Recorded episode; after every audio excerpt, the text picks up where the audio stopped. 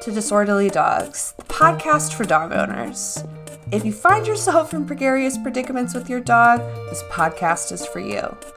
I'm Rachel Harris. I'm a certified professional dog trainer, and I hope to give you a fresh outlook on your dog's behavior and practical dog training advice.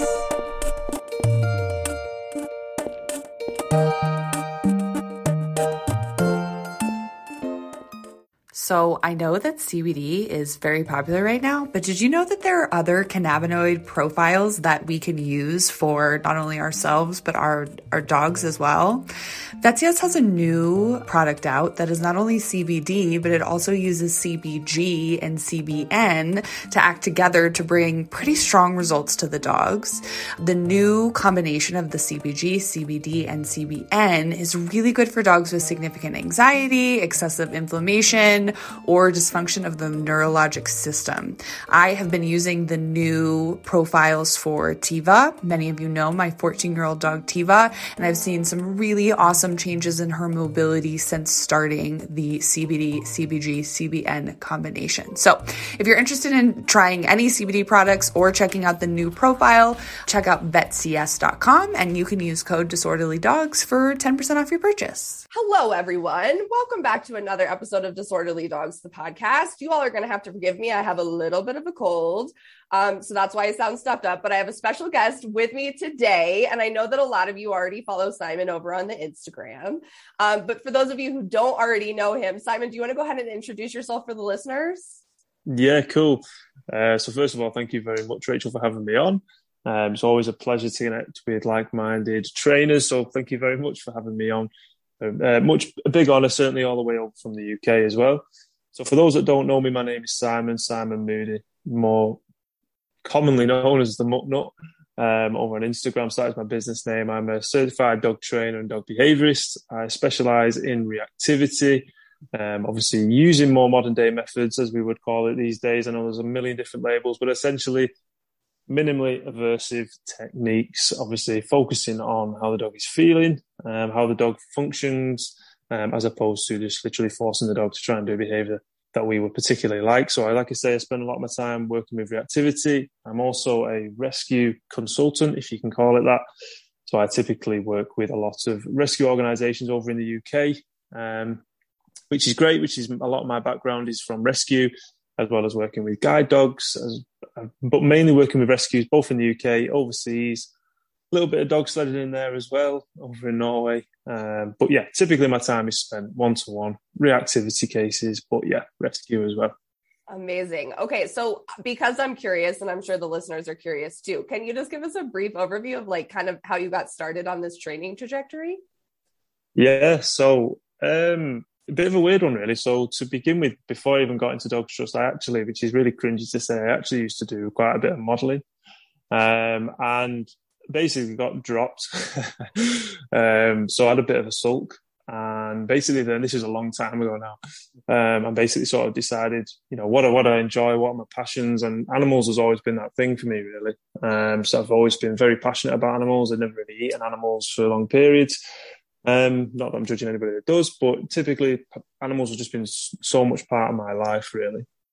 So, like a lot of people to begin with, this is all going back maybe 10 years now. First sort of experience with dogs. Uh, rescue, we used to, my first encounter with dogs was actually through the Guide Dog for the Blind Association, as we call it in the UK. So, typically, dogs that are trained to work with people who are visually impaired or blind. And we used to foster the dogs. Um, the way that it works, certainly in the UK anyway, would that you would look after the dogs sort of in the evening times, and you'd have the dogs on the weekend. So as kids, we always wanted we always wanted a dog, but quite rightly, my mum said no because of the lifestyle we didn't have. So we used to absolutely love that as kids. But yeah, typically in terms of training journey, like I said just a second ago, started out volunteering, rescue, certainly in rescue, so just literally going and getting stuck in and having no idea what I was doing, like like you would do to begin with, but just wanted to help. And the thought of stressed animals just really freaked me out. So just trying to help in any way possible. And then yeah, really sort of I can't even remember it properly now. That it sort of snowballed. I remember, yeah, like I say, spent time working with guide dogs. Worked there for quite a few years, which was really interesting. Um, I then moved off into rescue, so I ended up getting a job with a rescue organisation.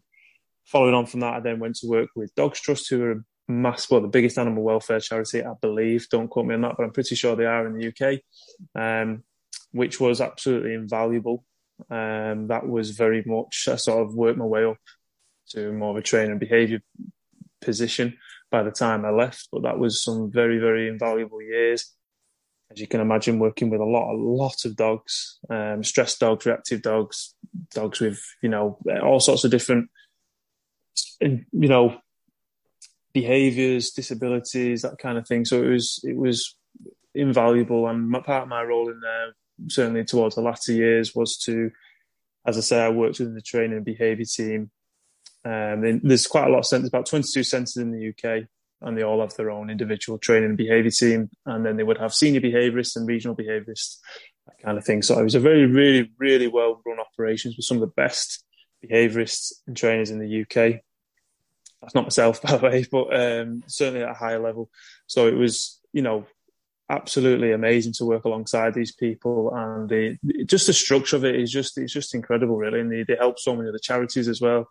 They are they are a massive charity, but they do do a lot for the smaller rescues, taking on, you know, whether it's taking on dogs, whether it's helping train, whether it's helping that, that kind of thing. So it, to be honest with you, I, I really that was invaluable for me. But yeah, a lot of it was assessing dogs coming in.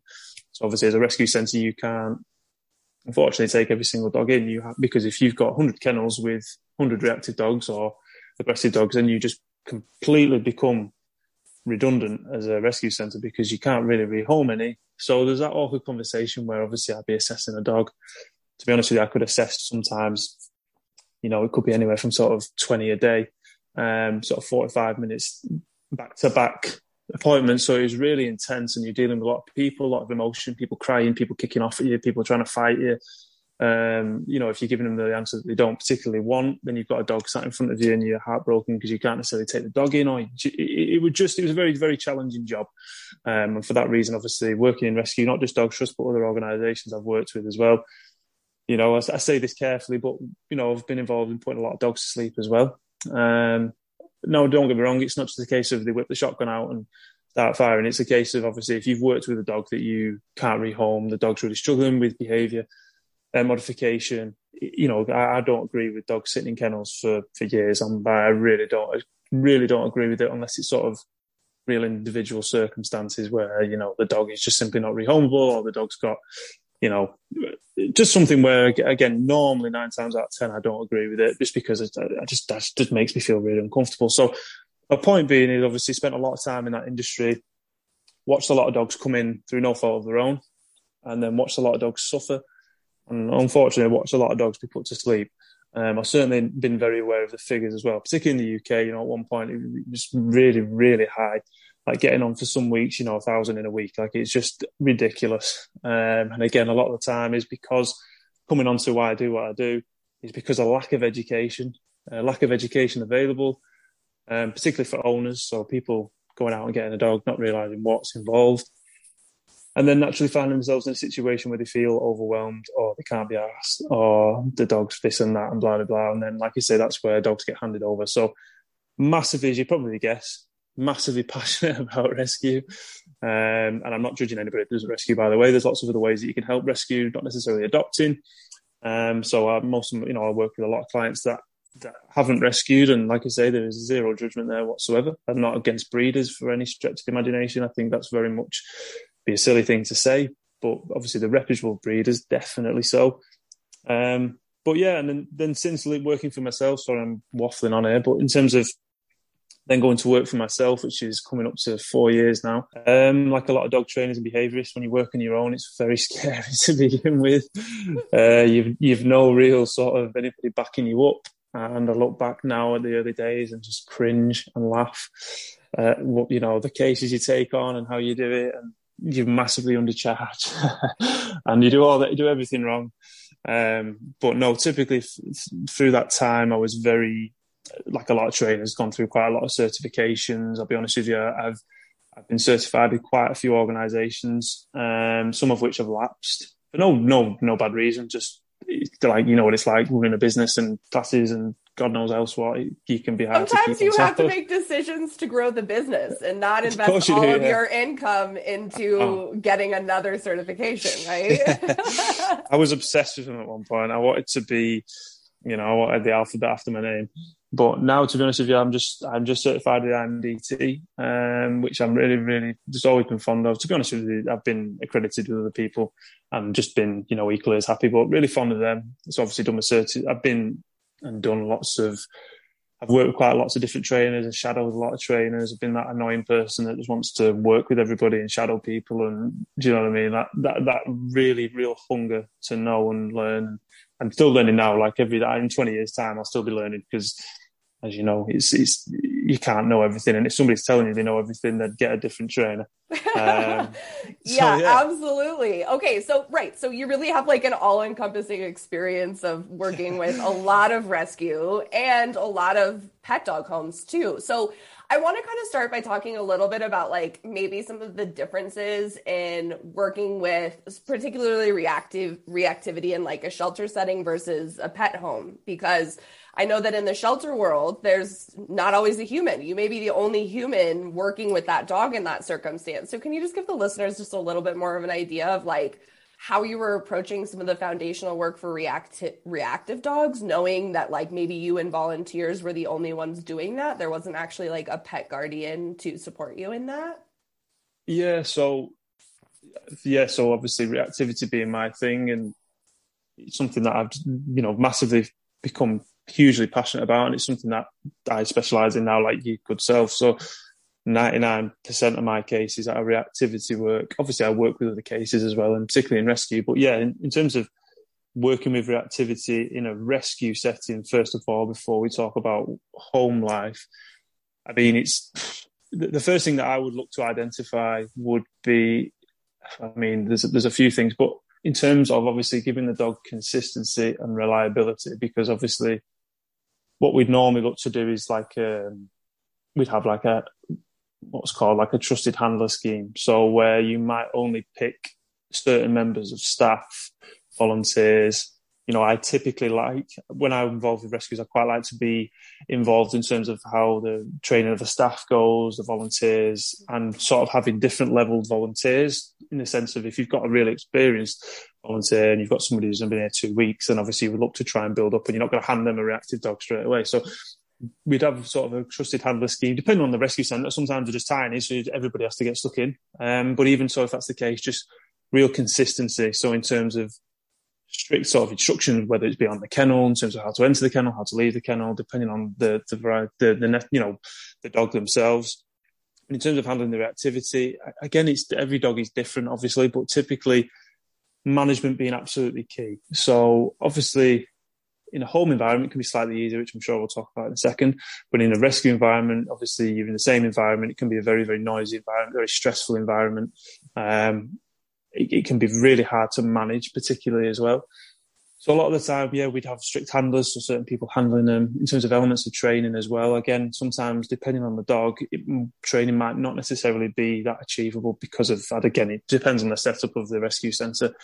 Stress management would be the first thing that I would address. So if a dog firstly comes in, I wouldn't necessarily straight away get them introduced to a clicker. It might simply be all meal times are now scattered you know, multiple exercises throughout the day, maybe once a day, depending on the stress level of the dog, obviously. But main main priority would be stress management. Obviously, thinking so, of adrenaline. So I want to interject really fast because I think that this is Sorry, a yeah. really important detail. So all you beautiful listeners who are rescue volunteers and you love the rescue dogs and you really want to help, I want to just give you the grace to know that what Simon is saying here is that sometimes it's not about training right? Sometimes the dogs are not in a headspace where it's time to do behavior modification, right? We kind of have to just help them feel safe and secure first and foremost because I, I often hear from wonderful people who volunteer for rescues or, or work at rescues or shelters and they're feeling so overwhelmed because they want to do everything to help the animal but know that we can't do behavior modification if the animal isn't in a place to learn or modify their behavior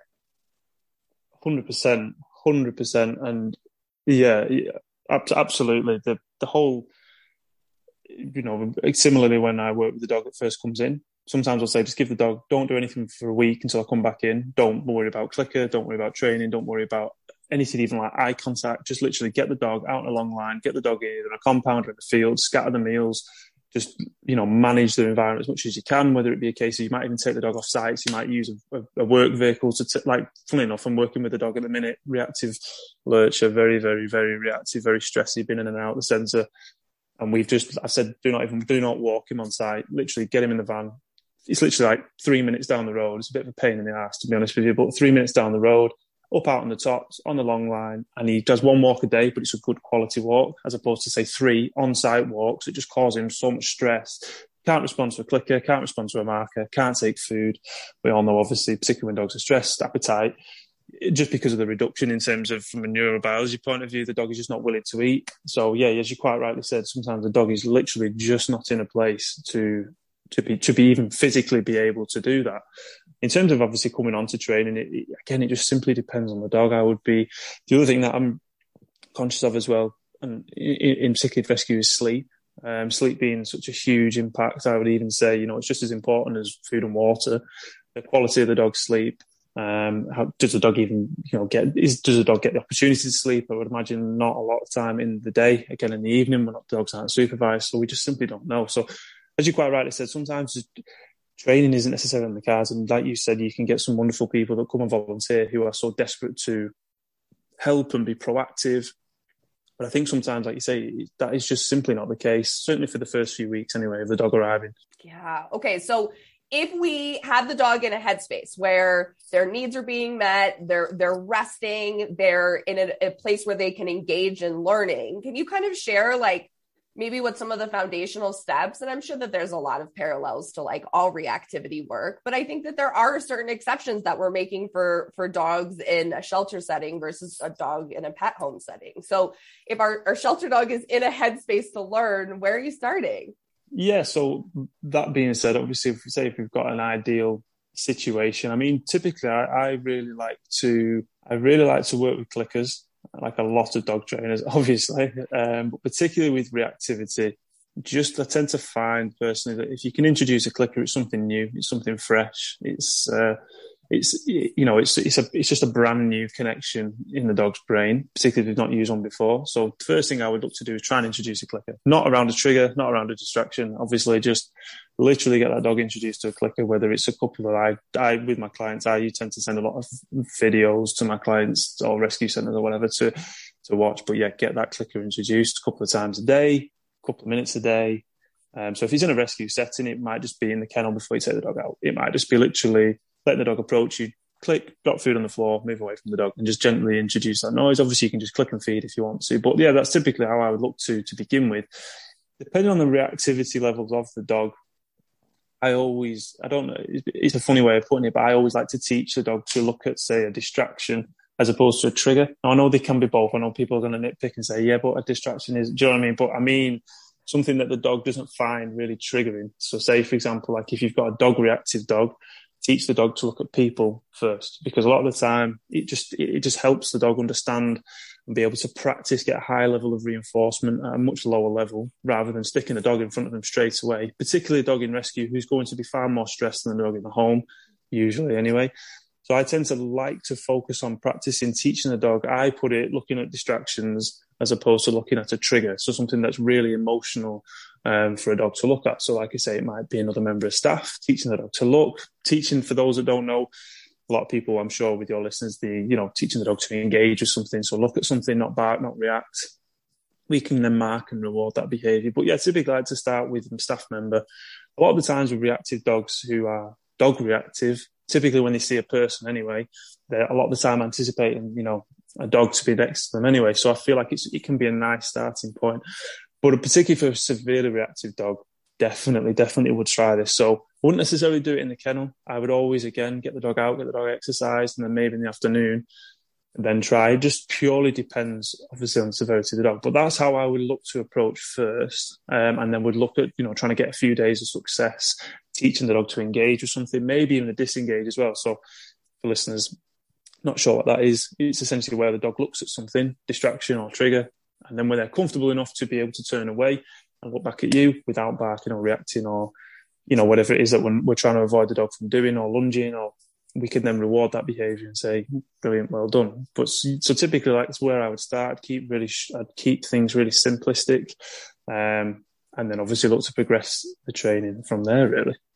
Right. So I'd love to hear just a little bit more of like your experience as far as like what that looks like in real time as far as like okay so we accomplish that we get some more training session under the dog's belt say someone comes and they really want to adopt the dog how do you convey to the adopter without I don't know, dissuading them from choosing that dog. like, and I'm sure that there, there's obviously no one right answer for this, but you know, I, what comes to mind is like the young adolescent dog who is presenting as super leash reactive, but in fact is probably could be dog social in a certain setting. Like, how do you help people understand like the truth about the dog's behavior, but also about like what you feel like the prognosis could be if they were living in a home and their needs were being met more than they can be in a shelter. Yeah, totally. So, firstly, I'd say with the rescues I work with, I'm really strict on what dogs can go up and can't go up for rehoming for that exact reason, just so that we don't get people coming in halfway through where we're like, we're not, the dog's not necessarily quite ready. Because we, basically, what I'm saying is we really like to focus on, certainly I do, on rehabilitation. But having said that, I wouldn't keep a dog in longer than I felt that we needed to. We're not just going to send a dog home that is, you know, perfect are just more trying to get the dogs to at least to be able to disengage so that then when people come in, we can go, look, right, the dog's reactive, the dog's had this experience or not had this experience. You know, this is typically where the dog came in. We take a lot of video as well so that we can say, look, this is where we started. Um, this is what we're doing. This is the program that we're working with. Um, and then normally I would speak to depending on who's coming in, I would a lot of the time the, the staff I work with, I'm really fortunate to work with some really, really amazing staff. To be honest with you, and I know everybody says that, but I'm being genuine. Like the people I work with are really, really, I'm really fortunate to work with hardworking people. Um, so a lot of the time, we, we tend to make quite a lot of quite a lot of progress relatively quick. When I say quick, I'm talking like weeks to months. I'm not talking like days. Obviously, sometimes sometimes days, but um, but yeah, typically when people come up, depending if it's quite a difficult dog, because I typically will get red flagged with the more tricky dogs, then obviously I will have a sit down chat with certain people, quite low key, obviously, but very much to sort of make people fully aware of, you know, the dog that you're potentially taking on. But then it allows us, like I say, if the dog, before we put the dog up for rehoming, if we've had two or three weeks where we can at least hit the ground running and have a better understanding of the dog, have some sort of history, um, reinforcement history rather than training sessions in the bank, and obviously we can say, right, come and observe a training session. They can get a feel for that. But depending on the dog, if the dog's, you know, quite a challenging dog, then we would look to sort of book in three, potentially sort of three or four, you know, even more sometimes site visits so that they can firstly just see. I tend to do it on the first one so they can see what they're taking on. They can see that the dog is reactive, but then also like equally they can see that the dog is able to certainly, you know, perform to a certain extent and you can see that the dog's making progress. Just so that we're brutally honest with people and say, to be honest with you, a lot of the time people come in and they're very much like, yeah, it'll be fine. And a lot of the time I'm like, no, seriously, like this dog is potentially going to be really difficult. so a lot of the time I tend to find people, more people are so excited because it's a, you know, there's a dog in front of them and they're taking the dog home.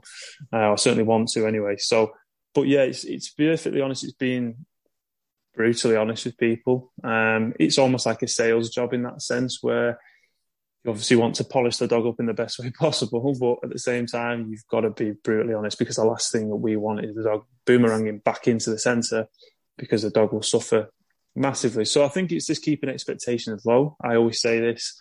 So I would always advise, you know, one good quality walk a day, maximum two, you know, talking about decompression. So when the dog goes, does go home you know, the first sort of six to six weeks to sort of three or four months, we can expect the dogs to be overly stressed.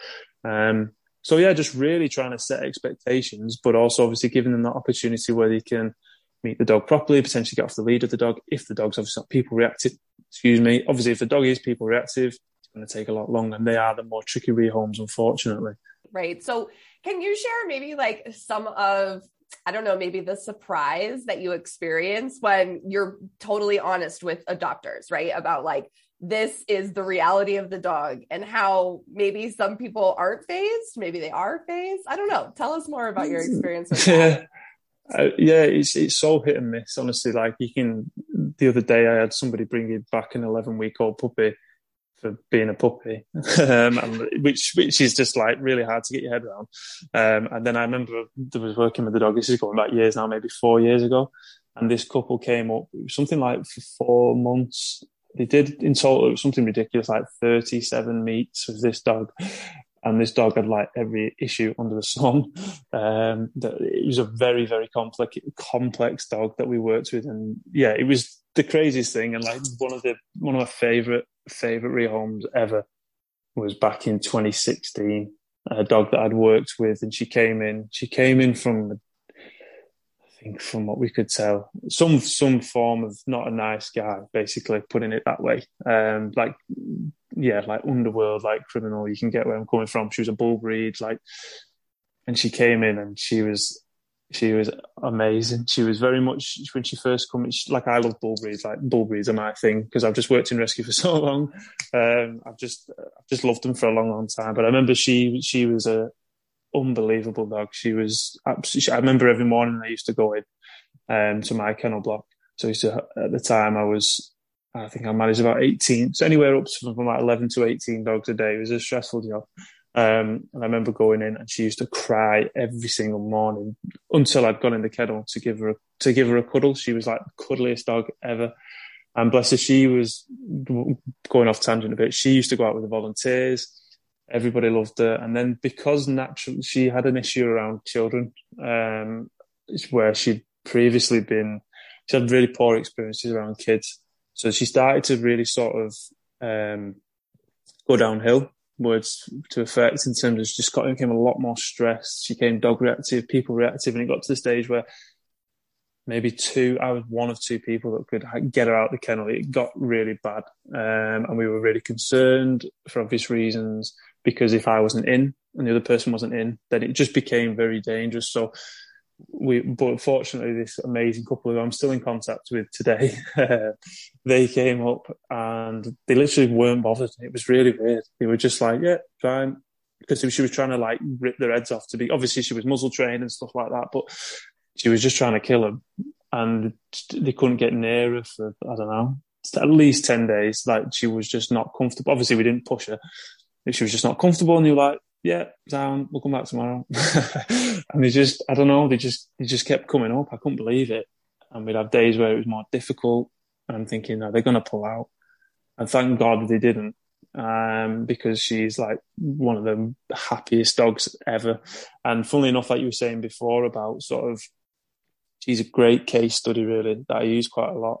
Um, because when she did go home, the reactivity massively reduced still have to be slightly wary of people. Um, but to this, you know, she very, very, very became was very, very dog friendly.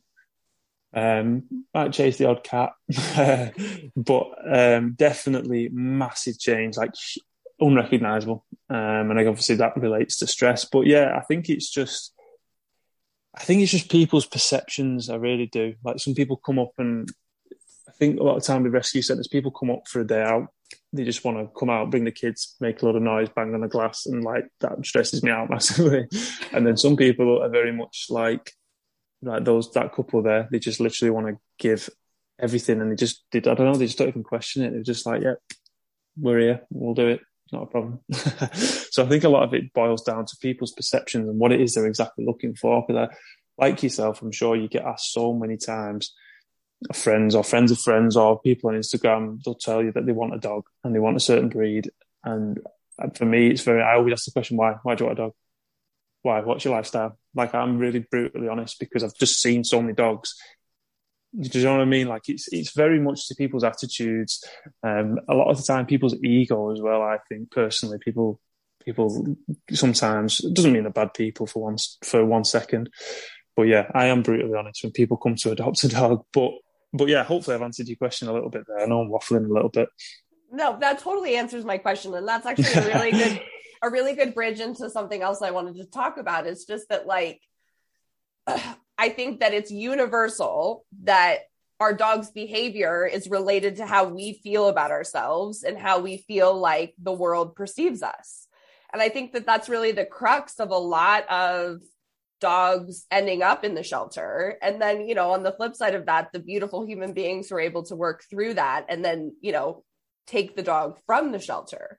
But i think that you know as a society we do not make it easy for people to live with dogs that don't fit in the mold of the dog who's quiet and doesn't make a lot of noise and you know is seemingly quote unquote obedient mm. um, and i guess i'm just curious to hear kind of like your perspective of like how you try and help your clients now outside of like some of the shelter work you're doing kind of deal with that right because i think that obviously we train dogs but so much of our work is centered around people because oh, yeah. dogs live with people right yeah no literally like a human trainer that is is more I always say it's more about changing to speaking to a client, changing your behavior to change your dog's behavior. It's not, you know, it's not the other way around.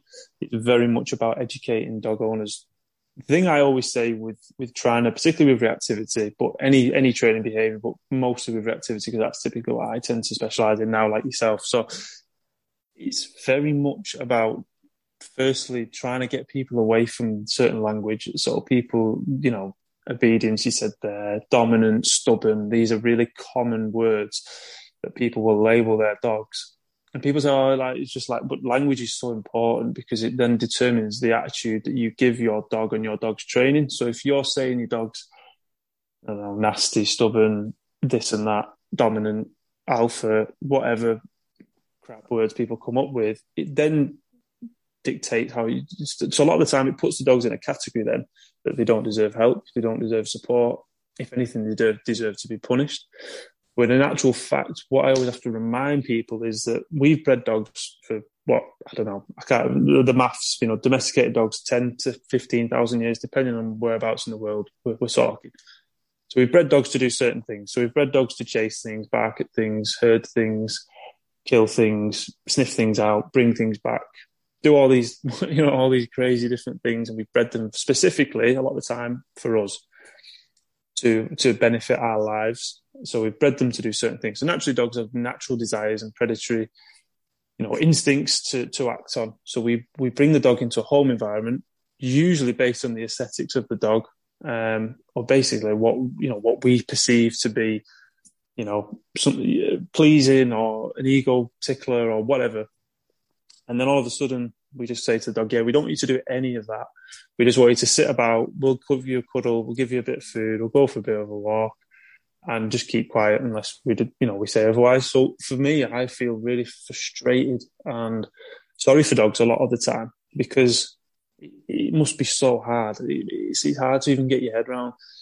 I always say to people, it's a weird example, but if somebody three or four times the size of you had a rope around your neck and dragged you around, you know, wherever you live, dragging you up to people, dragging you up to, you know, scary environments, and you didn't have a choice.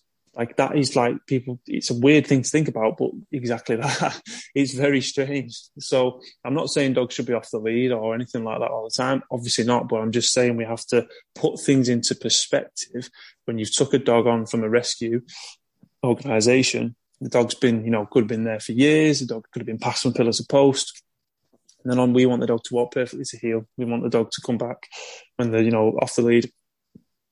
Excuse me. Or we just want the dog to not be reactive, even though we perceive. And I always say to people, we can, as a human, we can perceive the environment so much different to a dog. So we can go, oh, it's only, you know, my mum, or it's only, you know, my friend's dog. We, you know, we know there's no real threat, particularly with reactivity. So we can, first of all, get quite frustrated. So particularly with clients, it's very much trying to you know, give them that perspective. Like, just calm down a minute. Stop trying to ask for everything, and let's think about the dog. Let's think about the dog designed to do. So before we even potentially get onto training, so even before we like similar like we talked before about in the rescue, the first things that I would address a lot of the time is stress. So what's happening on a daily basis? Remembering stress is good and bad. So you can have good stresses and bad stresses that can still have a similar impact on the dog, but particularly bad stresses is obviously the main one. Um, so seriously identifying that. The other thing, depending on the breed as well, is obviously exercise is key. Good quality exercise doesn't mean you have to be running the dog into the ground, but can the dog at least get on a long line if the dog can't? Do you know what I mean? Sorry, if the dog can't get off lead, can we at least get the dog on a long line and a muzzle potentially if needed from reactive dog or secure field, that kind of thing. And an outlet for, depending on the dog, obviously, but predatory uh, simulation. So that being anything from sniffing to chasing to dissecting, you know, a destruction box or a Kong or, um, I think I've mentioned outlet to chase or fetch or retrieve. You know, that kind of thing where the dog is naturally going to feel empowered before we even get on to talking about training. So the first few weeks will be that exactly. So usually involves scat feeding the meals in the garden or putting something in as we I'd call a destruction box. Um, so pizza box, anything cardboard, newspaper, wrapping the dog's food up, and that gives the dog a predatory simulation. It basically just means that the predatory simulation is, is I think is about twelve different parts from anything from the dog searching, stalking, sniffing, chasing, catching, killing, biting, eating. um, obviously, we're not going to let the dogs do that in real time, so that's why things like destruction boxes are brilliant. Playing with the ball, scatter food in the garden, that kind of things. All sorts of stuff I've just mentioned there. Um, so that's the first thing I'd look to do. Training wise, similar to like I said, I'd introduce a clicker, that kind of thing. I'd, I'd start to get a bit of information of how reactive is this dog, what sort of threshold are we working with, so how far away does the trigger need to be for us to be able to start to work with training. A lot of the time as well, as I said to you before, I like to work with mild distractions rather than triggers. So a lot of the time, depending on the severity of the reactivity, we start indoors, we start in the house. So I've, I send clients a few quirky videos where it might be you stand in the doorway, just to just you might have your you know, you might have your dog in one room, you might have your partner or a friend just stand in the doorway when the dog checks them, because obviously it's just a bit of a visual cue uh, for somebody standing in front of something or certainly popping out somewhere. Obviously, be careful, you're not going to startle your dog. The idea being then you can mark that behavior with a click and you can reward the dog, the person goes away. And you can just gently build this to the point where the person's jumping in the air, uh, making a bit of noise, maybe running up and down the room. And you can just essentially teach the dog to look at something, not react, and you're going to get rewarded. And we tend to build from there just because sometimes it can be, depending on the reactivity level, obviously, it can be a bit of a jump to go from, you know, outside, no dog, to outside, oh my God, there's a dog there, or a person there, or a bike, or whatever the dog's reactive to. But if you've got a previous history, person for me, I know I find this works really well. If you've got quite a you know couple couple of weeks history of teaching the dog to look at something that doesn't cause them too much distress, because you can then build it up. You can have somebody outside the window. You can, you know what I mean? You can really start to intensify it a little bit inside before you then make that big jump outside. Now, don't get me wrong, some dogs you could literally, you know, yourself turn up with food, stooge dog in the distance, and bang, the dog's amazing. But sometimes with those severe reactivity, I would really, I would really start indoors and work out. Yeah, and I love how you help change the guardian's literal story they're telling themselves about the dog, right? And I feel like that's so much of my work is I'm I'm helping my clients understand with an empathetic and, you know, highly skilled view that your dog is not in fact being an ass. Right? like your dog is having a hard time and I feel like that empathy, right? That like the guardian can see me showing for the dog, it becomes contagious, right? And I find that the guardians start to be like, okay, well, if my trainer can see how brilliant my dog is, I could probably shift to that too. And I find that that's really where a lot of the most meaningful change comes from is literally modifying the human's thought process and language around their dog, right? Because it's like when we talk about the practical application of training, right? Like splitting, doing small steps, all of that is fine and good. But if the owner continues to internalize for themselves, my dog is trying to dominate me, they're pushing boundaries, they're making me look like an idiot. Like, we're never really going to make meaningful change because that's always going to be the going back to, right? Absolutely. Um, yeah, totally. Like you say, I just, a lot of the time with, with you're trying to desensitize the client as well. So the client sees the dog and they're like, like proper like tensing up. So a lot of the time you're actually trying to, as well as you say, change their attitude. I tend to find a lot of time you're trying to desense the owner as well as the dog. Right, right, exactly. To the like, instead of oh shit, to oh my god, we have a training opportunity here, right? Exactly, and like, yeah. I love so much when I'm talking to my clients and they're like, so we were out and we saw a trigger and we worked through it and it was awesome, right? Because it's all connected, right? And not that the guardian is to blame for the dog's reactivity, but we cannot separate them, right? Like they're behaving as a team. And if the handler is having a hard time, they're stressed, they're tensing up on the lead, that's only going to make things worse for the dog, right? So, like, we call ourselves dog trainers, but we're also people coaches. I mean, oh my God. Coaches, counselors, uh, motivational speakers, all of that thing. Honestly, it's, uh, you know exactly what it's like. It's it's a it's a ninety nine percent people job.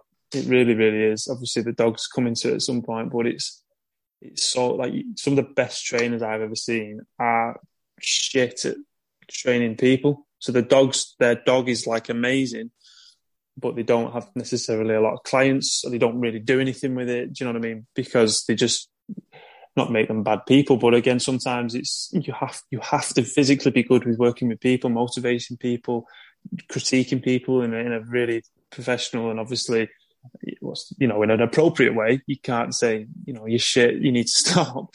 But obviously, you know it's it, yeah, it's hundred percent work. It's, it, it's not everybody says that. Everyone's like, oh, as soon as you say it, like if you meet new people, they go, oh I love your job. I love working with dogs. I'm like, it's really not that much about working with dogs. Once you, you know, obviously there's that. It obviously is about dogs, but yeah, no, you're quite right. It's so much orientated around people.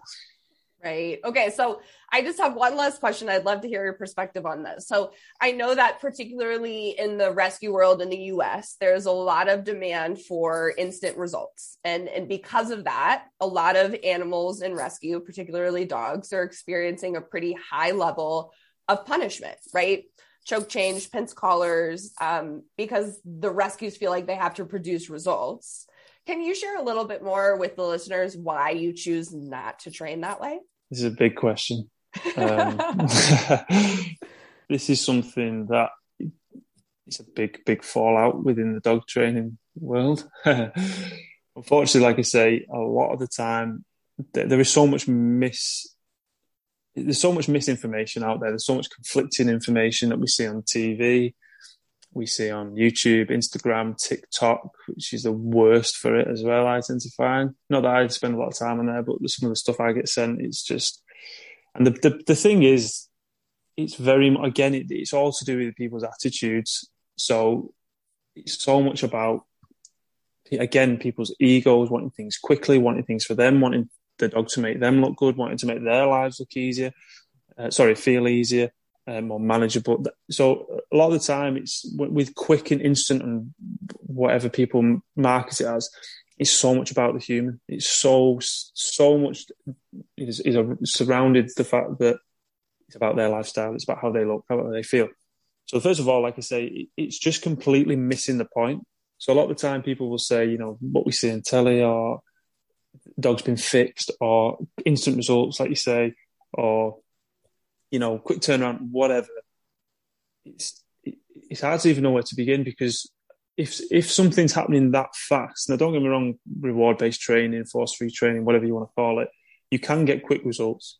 Um, it just depends on what you call quick. So, like, if you're working with reactivity, then you know you, you might see results within a week, two weeks. Probably rare, but you might generally might see. So that to me is quite quick it depends, obviously, depends on the dog, depends on the person's attitude. But in terms of instant results, obviously, like the classic, I'll turn up to your house for two hours and we'll work through reactivity and it'll be sorted, or resource guarding, or separation anxiety, or whatever. The, the, the main ingredient of that is just suppression. So all you're doing is you're just giving the dog. If somebody's going to come around and say, right, I'm going to get rid of reactivity, I'm going to get rid of separation anxiety or resource issues, in today, I'll guarantee it. The guaranteed results thing drives me insane because that basically says to me, you're just going to kick the shit out of the dog or scare the crap out of the dog as much as you physically have to in order to make that guarantee to the client. So again, completely nothing to do with the dog, all about the human, all about the ego. Um, so yeah, so in terms of obviously the quick and instant results, it's heavily reliant on suppression. So for those listening, thinking, what does that mean? Suppression is just where naturally, like I say, the, the emotion that the dog is showing, the dog just starts to hide it because they understand that now if they do show it, they're going to get punished even further. So it's very much, it's very much, I always say, like turning a fire alarm off in a burning building. So the, the, the problem's still there, but the alert signal from the outside has stopped. So therefore, from an outside looking in, you might go, oh, you know, everything's cool. But in the meantime, the emotional need that, you know, the burning fire is still there and it's going to grow and it's going to grow. And then the next thing, the windows are going to smash through and the whole building's on fire, and you've got a massive, massive behavior issue now. Or, you know, you've got a dog with multiple health issues. Um, because obviously, you've got to remember that punishment isn't just something scary for the dog, which obviously it is, but in terms of we've got to think about the long term health issues as well that it can cause. But it's just very frustrating because it, whilst you can't you can't be positive all the time, like you simply you can't in terms of, and I accept that, and I do not profess to be an all positive. But in terms of what the reason I'm saying that is because you've got to put a lead on the dog. You potentially got to put a harness on the dog. Potentially got to take the dog to the vet. You've got to put a dog in the car. But obviously, you can minimize the amount of verse that you're using. You can work on descent. So it's very much a case of you, you can't be positive all the time. I completely understand that. But this idea that you're going to use some excessive force to get instant results, um, usually to, to, like I say, to validate themselves as trainers or owners. When, like I say, we're just complete, we're just completely missing the point. Just, it's the same as. I always say, if somebody's, you know, if you wouldn't want to be treated like that, then why, why the hell are you letting somebody else treat your dog in that sense? So, in terms of, it can, it's just very, very frustrating, and it's essentially if somebody's offering heavy punishment for whatever the behaviour reason is, they're essentially just giving the dog. I always say, giving the dog something bigger to worry about. So if they've got a trigger in front of them, dog, bike, person, kid, whatever it is, or separation or resource issues, and they're displaying that through usually as well. The thing that I always say to people, this is a conditioned response. It's an emotional response. So the dog has got little to no potential, you know, um, conscious thought involved. Um, or certainly it's a very, very impulsive, like I say, an emotionally conditioned response to something. So the dog, like I say, isn't necessarily in full control. The dog can't really help it. It happens. They're then getting punished for it again, you just create something that's even bigger than that actual thing that's in front of them. Practice that often enough. Yes, it can look like it's quick, but all that's happening now is the dog is shitting themselves because they're understanding that there's that thing I worry about. I've also now got to worry about whoever's got hold of me up here because they're going to, like I say, make this situation even more unbearable. So I'm best just keeping quiet. Um, and again, even though when you look at it, you can pick up on it. You can see the dog's body language. You can see the dog's quite avoidant. You can see the dog's like I say, demeanour. The dog's panting half the time. The dog's quite sort of stop start hesitant, whether that's lead work or whatever it is. But it, it just find it really frustrating because it's just, in my opinion, lazy dog training. Um, you know, it doesn't take. You know, it, anybody can start bullying a dog. Um, I appreciate things like prong collars and electric collars. I've just I've never used, um, so I'm not going to sit here and say I know how to use them. But I, I, have no interest and I have no desire to want to use them. Um, so I know there's a lot of people out there will say you don't know how to use it properly. That's usually an argument where they say you don't know you don't know what you're doing, you never use it. And no, absolutely, I have no idea, and I really don't want to know. Um, to me, it's not longer because in the process you're focusing on everything. You're focusing on your dog's health, your dog's mental health, dog's long term health. Again, the the benefit, sorry, the potential damage that you can give your dog from giving them regular punishment. Obviously, the stress that causes. Again, you can then develop, well, the dog can develop health conditions um, in a variety of different forms. You're going to shorten the dog's lifespan potentially as well if you're putting the dog in stress every single day, same as us. If the dog's stressed, the dog's not going to sleep, dog's not going to recover. Like all these things that are just so important, all because we want something quickly. So for me, I, there's just, for me, far too many cons and pros doesn't sit right anyway. I just physically would not be comfortable. Now, don't get me wrong. There's days where, like we all do, you lose your shit with your dog, where you're trigger stacked, you're pissed off, um, and you might shout. Yeah, you might shout. You might maybe, you know, handle the dog in a way you probably shouldn't have. But it's the difference between losing your shit as a human and using that as a train as an ongoing training tool.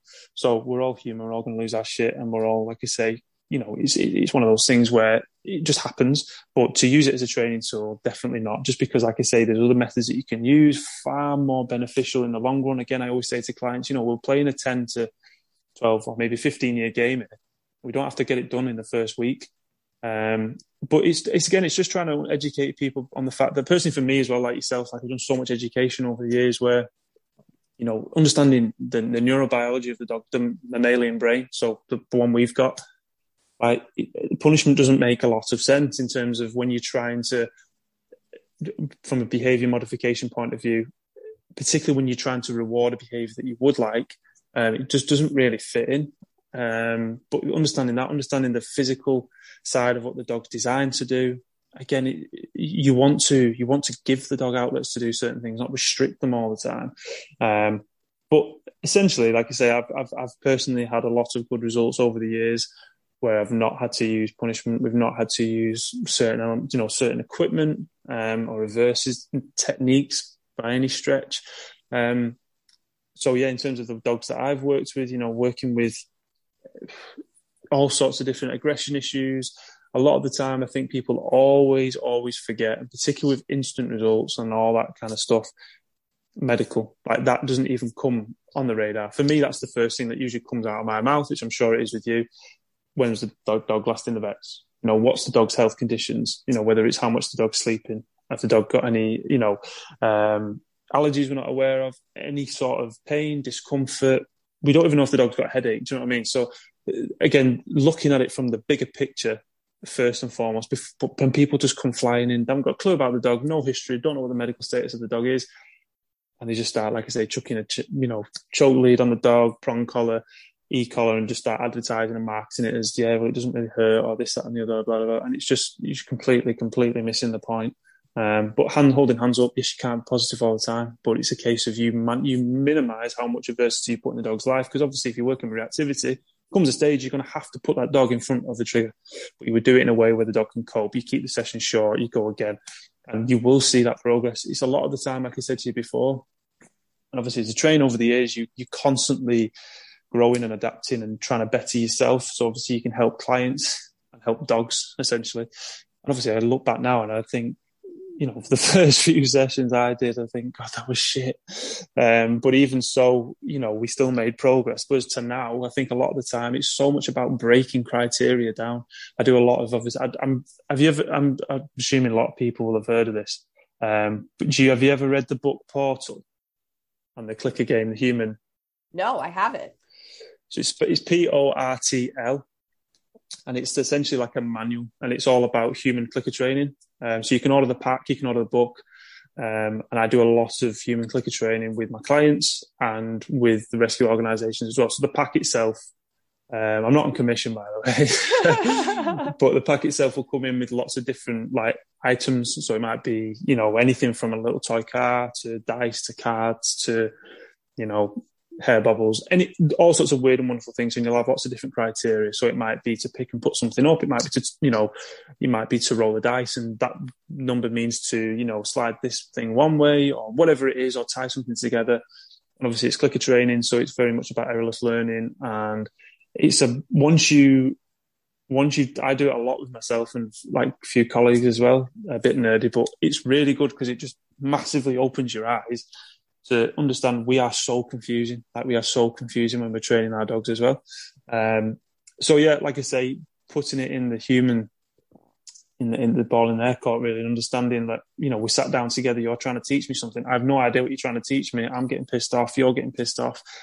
So it's exactly the same for our dogs. It's exactly the same. So breaking criteria down is so so important. That's why I was saying before about starting indoors and working out. I tend to find that can have real real impact on the on the training, just the, the, the ability for the dog to be able to achieve, understand what the criteria is. Again, obviously reward based training as well. And again, you know, it's like anything. You can if you're giving the dog too much of a bigger task, and yeah, obviously reward based training can seemingly look like it's not working, but it's not that it doesn't work. It's just because the environment's just not set up correctly. But so much of the time, people will go, "Yeah, I've tried positive reinforcement, doesn't work.